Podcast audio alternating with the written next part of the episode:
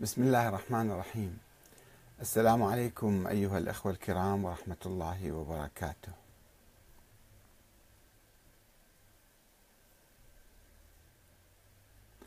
سؤال إلى الشيخ علي الكوراني العاملي. ما هو دور الإمام؟ قيادة الأمة أم إدارة الكون؟ هذا سؤال مهم حتى نعرف ماذا تعني نظرية الإمامة وهل هي مستمرة اليوم؟ وهل هي ضرورة؟ آه، أم هي آه، أسطورة خرافية لا وجود لا وجود لها اليوم؟ لا حاجة لمواصلة الحوارات الطائفية العقيمة. هل التراث الطائفي ضرورة حضارية يجب أن نستوعبه بدقة وقوة ثم نورثه إلى أجيالنا القادمة؟ أم أنه عبء ثقيل وكابوس مزعج يجب أن نتخلص منه في أقرب فرصة.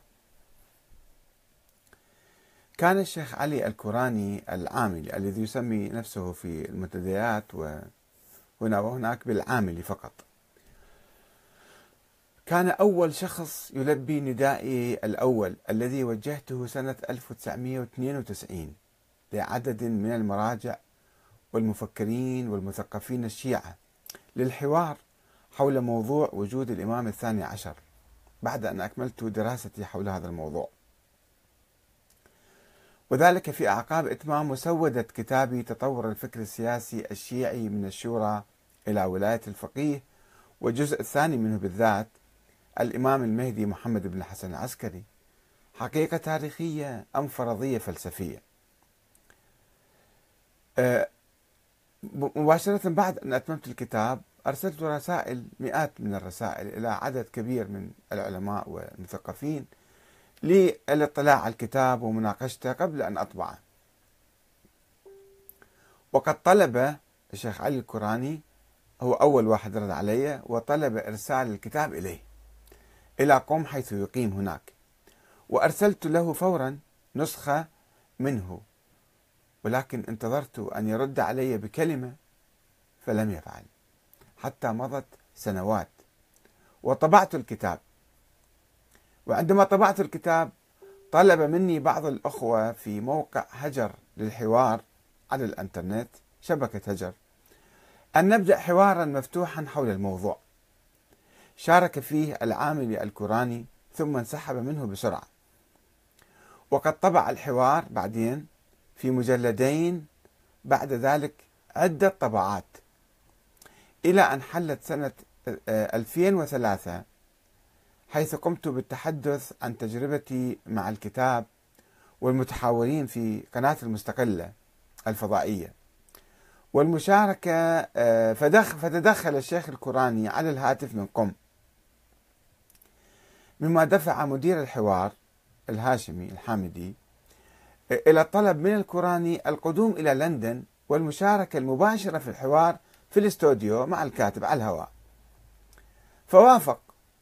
وحضر من يوم غد. فعلا يوم الثاني كان هو في الاستوديو. ولكنه طلب أن يبدأ الحوار حول موضوع الإمامة والنص على الإمام أمير المؤمنين علي بن أبي طالب عليه السلام. ثم تدرج في الحوار حسب تسلسل محتويات كتاب تطور الفكر السياسي الشيعي الذي يتضمن ثلاثة أجزاء. ويقع في 450 صفحة. فقلت له إن هذا غير ممكن لأن مدة البرنامج التلفزيوني محدودة. وساعاته محدودة أيضا كل يوم ساعتين فقط كان. ولكنه أصر على رفض الحوار أو بدئه من موضوع وجود الإمام الثاني عشر رفض أن يبدأ من من موضوع الإمام الثاني عشر. إلى أن قارب البرنامج على الانتهاء. يعني هو البرنامج استمر أسبوعين وهو اجى بعد أربع خمسة أيام فحوالي عشرة أيام يعني آه، استمر في الحوار معنا أو اللا حوار بالأحرى. إذا عندما قرب من الانتهاء في الأيام الأخيرة فطلبت منه في إحدى الليالي أن يأخذ وقتي كاملا ويعرض ما لديه من أدلة وبراهين ينتظرها الجمهور وكان الجمهور مشدود في الحقيقة ذيك الأيام. قبيل الغزو الأمريكي للعراق آه، وكان في مثير يعني أثار اهتمام كثير من الناس. فقلت أنا راح اليوم ما أتكلم أبدا أخذ الوقت كله أنت وتكلم وأثبت للناس موضوع وجود الإمام الثاني عشر. وأعده أنني لن أتكلم في تلك الليلة. فرفض ذلك أيضا. مع ذلك رفض قال لا ما أتكلم.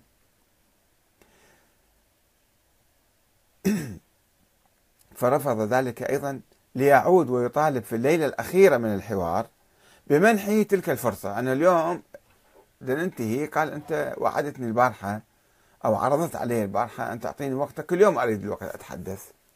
فقلت له لا. ولكني رفضت هذه المرة أن أعطيه الوقت كاملا لكي يقول ما يريد دون تعقيب مني. لابد أن أعقب على كلامه. هو طول أسبوع أو عشرة أيام ما تكلم أي شيء. وفي اليوم الأخير في الساعة الأخيرة يريد يأخذ الوقت كله له ويتكلم بما يشاء وأنا ما أعلق ولا أتكلم ما أرد عليه يعني. وعرضت عليه المناصفة في الوقت فرفض أيضا مع ذلك رفض. وانتهى اللقاء دون أن يقدم أي دليل حول ما جاء لإثباته من قوم إلى لندن. صرف طيارة وتذكرة وكذا مع ذلك رفض أن يتحاور. وبعد ذلك بشهور طلب عدد من الأخوة في موقع شبكة العراق الثقافية. الذي كنت والشيخ الكوراني نتحاور فيه حول موضوع التوحيد والتفويض لأن الشيخ علي من المفوضة يعتقد أن الله فوض الكون. للأئمة هم يديرون الكون يرزقون يحيون يميتون يحاسبون الناس كل الكون بيد, بيد الأئمة هم هم يديرون الكون. فكنا نتحدث حول هذا الموضوع. فطلب بعض الأخوة أن يجري بيننا حوار حول الإمامة ووجود الإمام الثاني عشر. كتابة. فكتبت بتاريخ 16 6 2003 قائلا.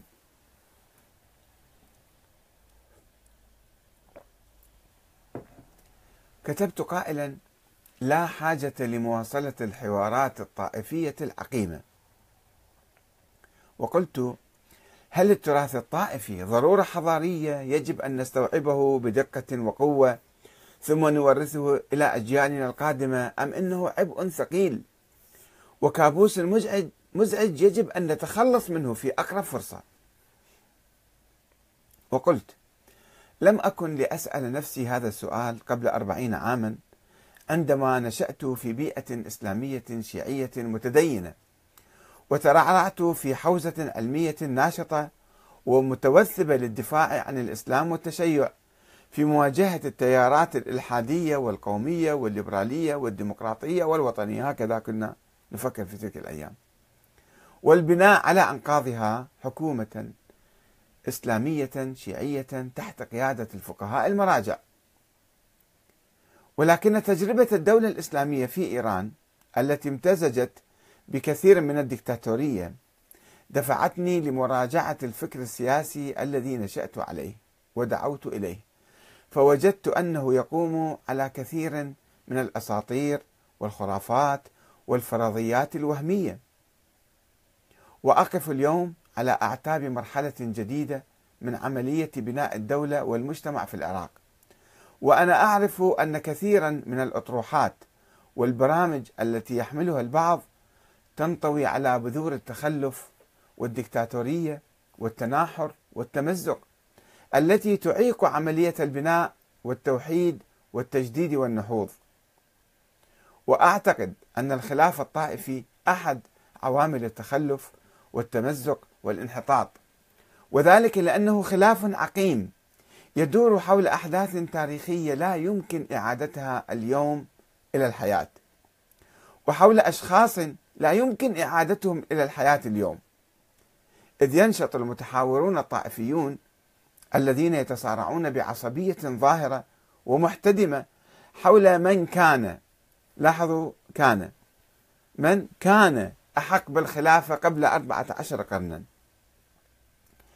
وسواء قلنا بأن فلانا أحق بالخلافة وأنه كان معصوما ومنصوصا عليه من الله أو لم نقل ذلك بل قلنا إن الرسول الأعظم ترك الأمر شورى فإننا لن نستطيع أن نعيد عقارب الساعة إلى الوراء ولن نستفيد من هذا الخلاف أي شيء إلا التناحر فيما بيننا اليوم وزرع العداوة والبغضاء في نفوس بعضنا تجاه البعض الآخر وصولا إلى التكتل الطائفي شيعة وسنة حول قضية بائدة ومنقرضة وأشخاص لا وجود لهم اليوم.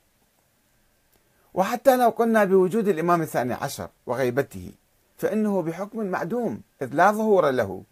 ولا يمكن إقامة نظام سياسي معاصر يتبع قيادته ويخضع له ويستلم إرشاداته وتوجيهاته وتعليماته. وأرى أن السنة والشيعة اليوم يبحثون معا شكل النظام السياسي. هذا الحديث كان في 2003 وأرى أن السنة والشيعة اليوم يبحثون معا شكل النظام السياسي الذي يريدون إقامته في المستقبل خاصة في العراق يعني. هل يكون جمهوريا أم ملكيا؟ وهل يكون رئاسيا أم برلمانيا؟ وما هي صفات الرئيس؟ هل هي الوطنية والنزاهة؟ وهل يكون أو أو العلم والعدالة؟ وما هي علاقة النظام السياسي والهيئة التشريعية فيه بفقهاء الدين من السنة والشيعة يعني بولاية الفقيه مثلا.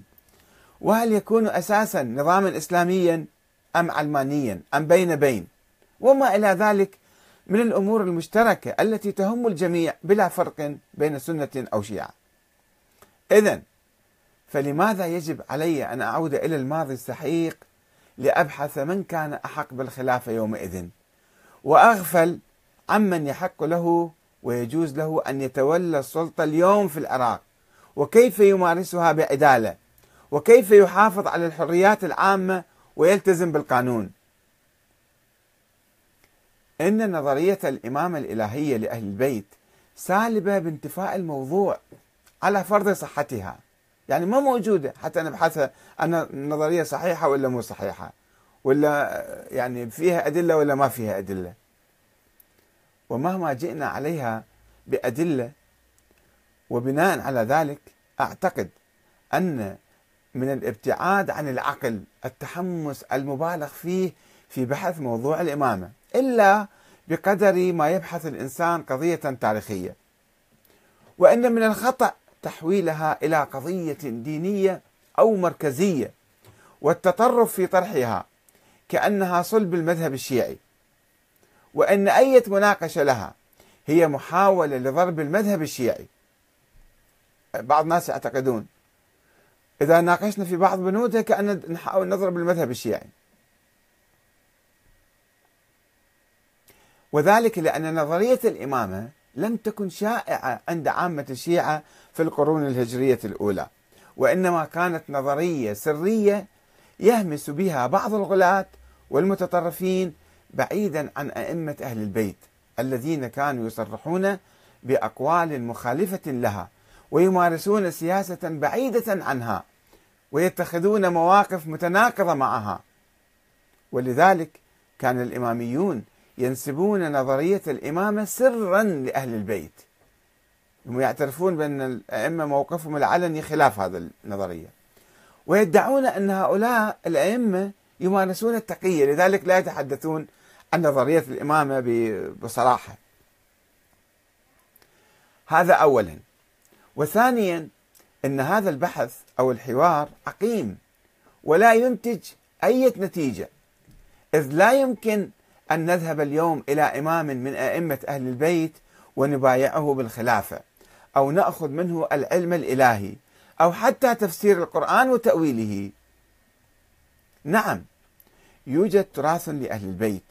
وعلوم واجتهادات وسيرة ونماذج خلقية رائعة وقدوات حية في الشهادة والكرم والزهد والورع والتواضع وهذه أمور نابعة من صميم الإسلام ولا ولا نقاش حولها ويعترف بها كل المسلمين ويمكن أن تفيدنا في عملية البناء الحضاري. إن المسلمين عامة يوالون أهل البيت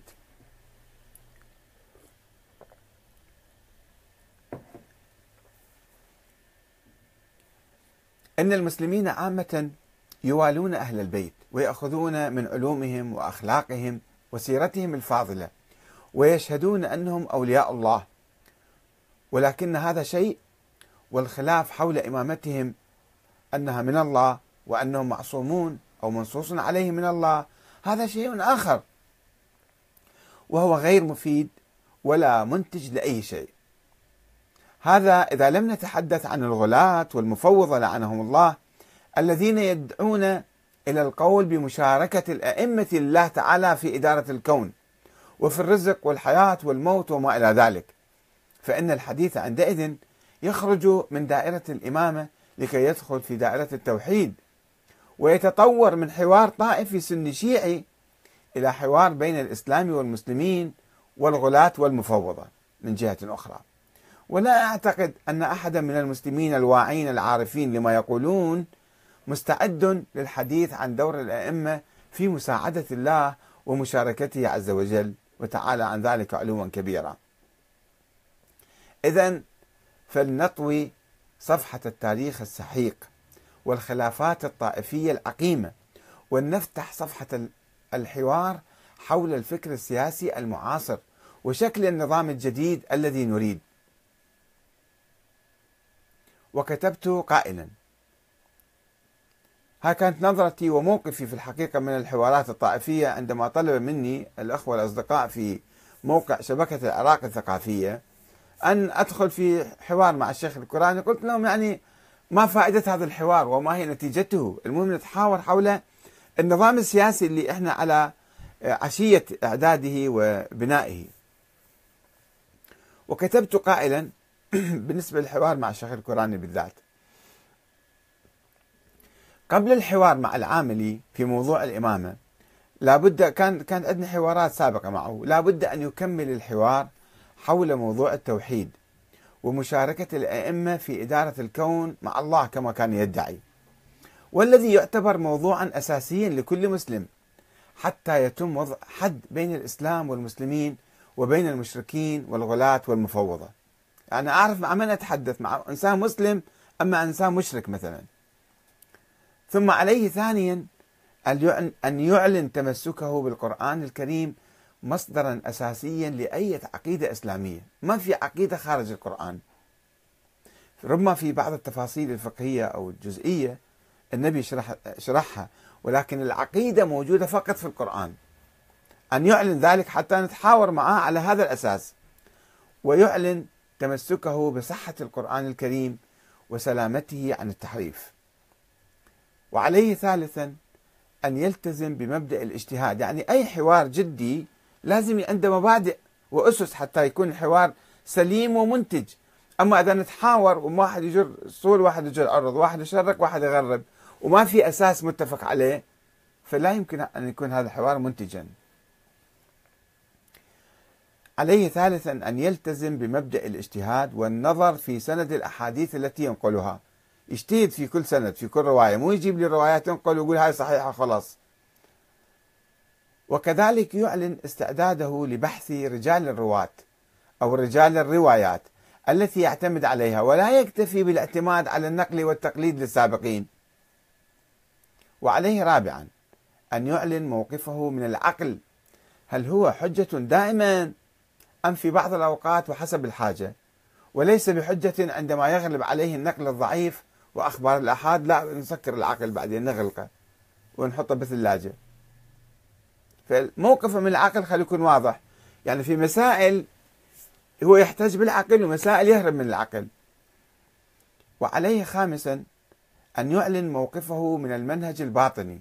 في الحقيقة هذه النقاط مو للشيخ علي الكراني فقط إنما لكل إنسان يود أن يبحث هذا الموضوع يبحث هذا التراث يبحث في أي قضية أن تكون هناك أسس واضحة. هذا منهج منهج العمل يعني منهج التفكير الصحيح ومنهج الدراسة الصحيحة. إذا ما التزمنا إحنا بهاي الأمور سوف نظل ونضيع بالبحث. وعليه خامسا أن يعلن موقفه من المنهج الباطني.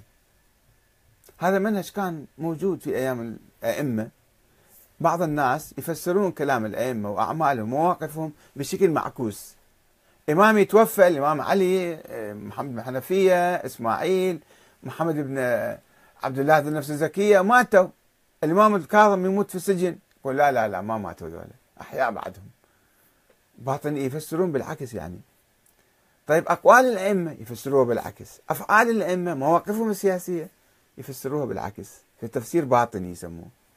فطلبت من الشيخ علي الكوراني عندما يريد أن يتحاور معي أن يعلن في البداية موقفه من المنهج الباطني. مو يلجأ لي عندما أتحدث معه بأحاديث الأئمة الثابتة والصحيحة يلجأ لي للتفسير الباطني المقلوب المعكوس.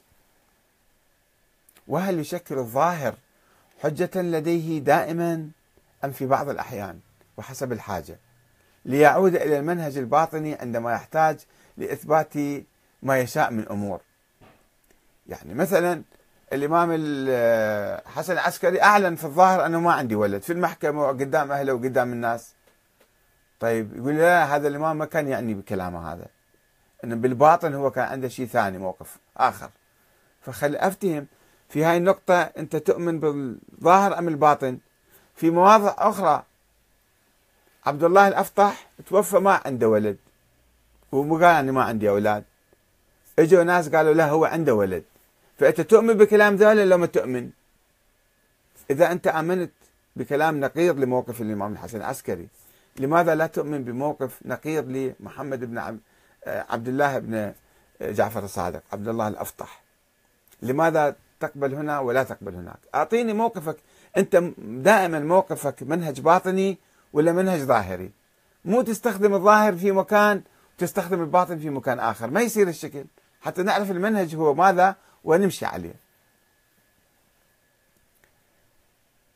وعليه سادسا أن يعرف التواتر. لما نقول هذا حديث متواتر يعرفنا التواتر في البداية. ما هو التواتر؟ حتى عندما يستخدم التواتر لا يكشمرني ويكشمر الناس ويضحك عليهم. واضح. التواتر يعني الحديث الذي لا شك فيه. ويميز بينه بين التواتر وبين أخبار الأحاد ويعلن موقفه منها خاصة في أمور العقيدة. هل يمكن نبني عقيدتنا على أخبار أحاد وأخبار سرية وأخبار اثنين ثلاثة مثلا يهمسن يهمسون فيها؟ نبني عقيدة على هذه الأقوال أم على القرآن الكريم وعلى الأحاديث المتواترة؟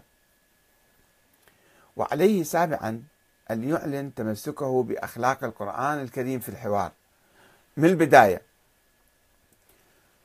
وإن هذا أخلاق القرآن وإن أو إياكم النبي يقول يعني الله يأمره أن يقول كذلك وإن أو إياكم لعلى هدى أو في ضلال مبين. عندما واحد يدخل في حلبة الحوار مو يقول أنا أريد أهديك وأنت ضال وأنت عندك شبهات لا. أنت احتمل أم عندك أنت شبهات وأنت منحرف وضال وأن الحق يكون في الطرف الآخر. وأنت تكون مستعد لتقبل الحق إذا بين لك. أنت جاي في الحوار تبحث عن الحق مو جاي تملي, تملي آرائك وتقول كلامك وتشرد. ويعلن من بداية إمكانية خطأ تصوراته عن مذهب أهل البيت. الصورة اللي يحملها الشيخ علي القرآني الأئمة يديرون الكون والأئمة كذا الأئمة كذا. هذه ممكن تكون صورة مغلوطة أو مو صحيحة. خلي يعلم من البداية ممكن. ما أقول له حتما في البداية لا. بس خليك أنت خلي عندك احتمال أن تكون على خطأ. عندما تدخل في حوار معي تحاول أن تبحث عن الحق مو تحاول أن تردني فقط بسرعة. ويعلن استعداده لتغييرها وإصلاحها والعودة إلى مذهب أهل البيت إذا تبين له شكل آخر. أن تبين له غير ما يعتقد بعد الحوار دون تعصب أو حمية. وأنا أعلن ذلك. أنا أعلن ذلك ولكن هو أيضا يجب عليه أن يعلن حتى ندخل في حوار منتج ومفيد وبناء وإلا يكون جدل وهرج ومرج وما ما راح نصرف وقت وما راح نصل لشيء.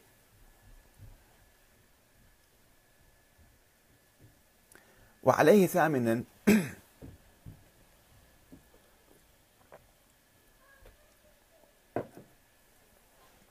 وعليه ثامنا أن يلتزم بالإجابة عن الأسئلة التي تطرح عليه ولا يكتفي بطرح الأسئلة لأن طريقته بالحوار فقط يسأل الأسئلة ويروح. طيب أنا أسألك سؤال جاوبني أيضا وأنا أجاوبك. يعني سؤال بسؤال جواب بجواب. ورفض الإجابة عن أسئلة الطرف الآخر ما يصير ولا يكتفي بطرح الأسئلة ورفض الإجابة عن أسئلة الطرف الآخر. اللي محرجة له فما يجاوبها. فما يس... لازم يتعهد من البداية أنه يعني يتبادل السؤال والجواب. وعليه تاسعا أن يتجنب الأمور الشخصية والتنابز بالألقاب وإطلاق التهم والافتراءات والبهتان ونبذ السياسة الغوغائية اعتمادا على بعض الأحاديث الموضوعة اللي تقول تجيز ذلك يعني. ويعلن تمسكه بالحوار الموضوعي الهادف. وعليه عاشرا أن يبحث الأمور حسب الاتفاق نقطة نقطة ولا يمزج بين عدد من الأمور جملة واحدة. نبحث في الموضوع يطفر يروح موضوع ثاني. أو يقفز من موضوع إلى آخر قبل إكمال بحث الموضوع السابق. أو تلقي الرد والإجابة عليه من الطرف الآخر. بعد ما مجاوبين طلع موضوع ثاني ثالث رابع. هذه نقاط مبدئية في الحوار. أعلن تمسكي بها. وهذا منهجي في التفكير وفي الحوار في الحقيقة. مع أي إنسان يتفضل يحاورني. وأطلب من العاملي الشيخ علي القراني الالتزام بها في مقدمة الحوار.